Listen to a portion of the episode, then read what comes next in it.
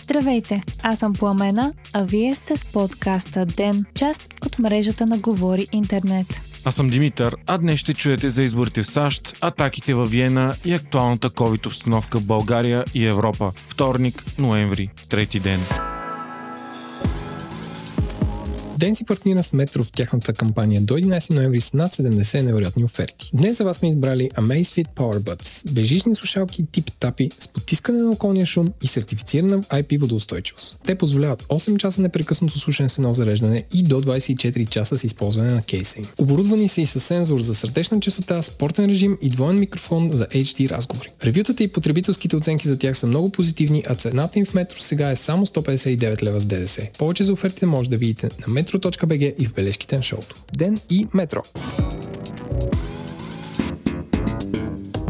Днес в САЩ се провеждат президентските избори между Джо Байден и Доналд Тръмп. Те се смятат за най-важните от десетилетия насам, в момент в който страната се намира в една от най-големите економически, здравни и политически кризи в цялата си история. Всички анализатори обаче са единодушни. Америка е по-разединена от всякога. В момента на практика всички социологически проучвания дават огромна преднина на Джо Байден, средно с 8% от популярния вод. Експертите смятат, че COVID-19 пандемията подкопа шансовете на Тръмп. Макар той да е един от най-недолюбваните президенти в американската история и за 4 години мандат нито веднъж да не мина бариерата от над 50% одобрение, преди кризата Америка на Тръмп беше в голям економически ръст и рекордно ниска безработица. В същото време Байден се смята за много слаб кандидат без особена харизма, на преклонна възраст и с проблемно минало. При нормални обстоятелства шансовете за победа на Тръмп биха били много по-големи, но недоволството от начина по който администрацията му управлява криза е голямо и въпреки това Тръмп все още има известни шансове и изненадите са възможни. На изборите през 2016 до последно Хилари Клинтън беше фаворит, а и тя спечели с 3 милиона повече гласа, но така и не стана президент. Причината е, че в САЩ отделните щати избират електорални колегии, а не гласуват директно за президента. Тогава обаче обстоятелствата бяха съвсем различни. Тръмп беше антисистемен играч, за когото имаше много от така нареченият скрит вод – Нямаше COVID-19 криза, а непосредствено преди изборите шефът на ФБР обяви, че разследва Хилари Клинтън за неправомерно изпращане на свръхчувствителни държавни имейли от частни сървъри. Скандалът донесе негативи в рейтинга й и според мнозина загуби изборите за нея. Днес обаче нито едно от предимствата на Тръмп не са на лице. На изборите днес се предполага, че ще има рекорден брой избирателна активност, след като такава вече беше постигната при гласуването по почтата все още има няколко ключови колебаещи се щати, като Флорида, Охайо, Северна Каролина, Аризона, Пенсилвания, Мичиган и Уисконсин. В почти всички от тези щати Байден има преднина по социологическите изследвания, но тя е малка. Близо 100 милиона от имащите право 230 милиона да гласуват американци вече са го направили. Най-големите притеснения са, че Доналд Тръмп няколко пъти намекна, че може да не признае резултатите от изборите, ако загуби, което би могло да доведе до институционална криза. Първите резултати се очаква да излязат утре към 4 часа.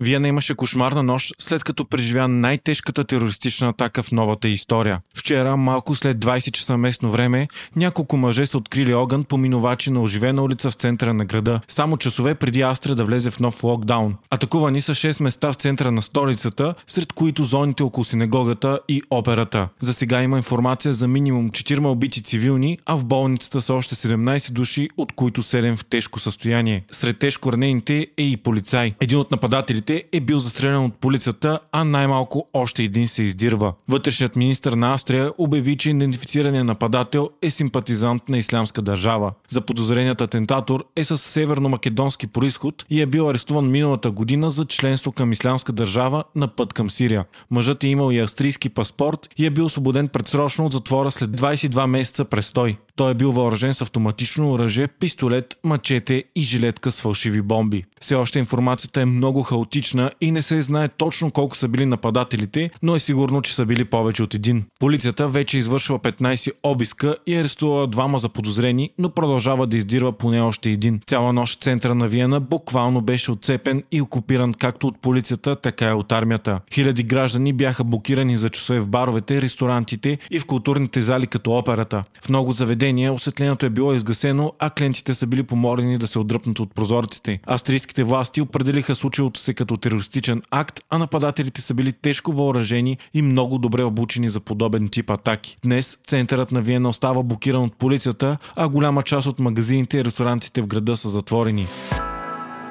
Днес България постига поредни COVID антирекорди. Макар заболелите да не са най-високият брой от началото на пандемията, те пак са много 2427 души. Случаите обаче са при сравнително нисък брой тестове 7910, което означава 30% положителни проби. Най-висок до сега обаче е броят на починалите от вируса 51 за денонощие, с което общият им брой става 1349. Хоспитализираните също са рекорден брой 2800 541, от които 180 души в интензивните отделения. Междувременно, министърът на образованието Красмир Вълчев обяви, че няма да се взимат повече централизирани решения за затваряне на училищата и това ще зависи от самите училища и общини. Вече близо 650 учители обаче с COVID-19. Няколко са и починали. Самият министър е в карантина, защото е контактен. Министърът на финансите Кирил Ананиев пък обяви, че от бюджета са предвидени 3 милиарда лева за борба с коронавируса, а парите за здравопазване са увеличени с 12% за 2021 година спрямо предходната. Стана ясно и че е тежко положението в съдилищата и към момента близо 8% от административните съдии с COVID-19 или са поставени под карантина. Новото решение за справяне с пандемията от днес е, че до 6 ноември всички болници в страната трябва да обособят мобилни пунктове за тестване на идващите пациенти. Там ще се правят антигенни тестове, чието резултати излизат след 15 минути и имат около 95% сигурност. Междувременно вирусът продължава да се разпространява силно в Европа. Гърция въвежда все по-строги мерки и обяви, че не е изключено ново пълно затваряне на държавата. От днес пък Румъния, която е една от най-засегнатите страни на континента, обяви, че изисква задължителен PCR тест при преминаване на нейна територия от България. Правителството на Нидерландия пък днес ще обяви нови, много по-строги мерки, след като там вече са затворени всички ресторанти и барове, а премиерът Рюте призова гражданите си да не си правят планове за пътуване на нова година извън страната. В последните дни там има около 8000 заразени на ден, а болниците са на ръба на капацитета си. Швеция, която доскоро беше най-либералната от към мерки страна, също налага нови ограничения, които вече засягат 70% от населението. Там обаче се работи предимно с препоръки, а не с категорични забрани, но те се спазват от повечето граждани. Новите препоръки са ограничаване на социалните контакти, дори с роднини и избягване на затворени пространства извън дома. Унгария, която има население с около 3 милиона повече от България, отбеляза нов рекорд – близо 4000 заразени за денонощие и 81 починали. Ново проучване в Великобритания откри, че Т-клетъчната реакция на организма, която е част от имунитета, реагира на COVID-19 6 месеца след заразяване, пише BBC. Все още обаче не е ясно дали това предпазва от повторно заболяване. Учените все още не са открили колко е траен имунитета след преболедуване на COVID-19, но все повече стават случаите на разболели се втори път, макар за момента те да остават много нисък процент.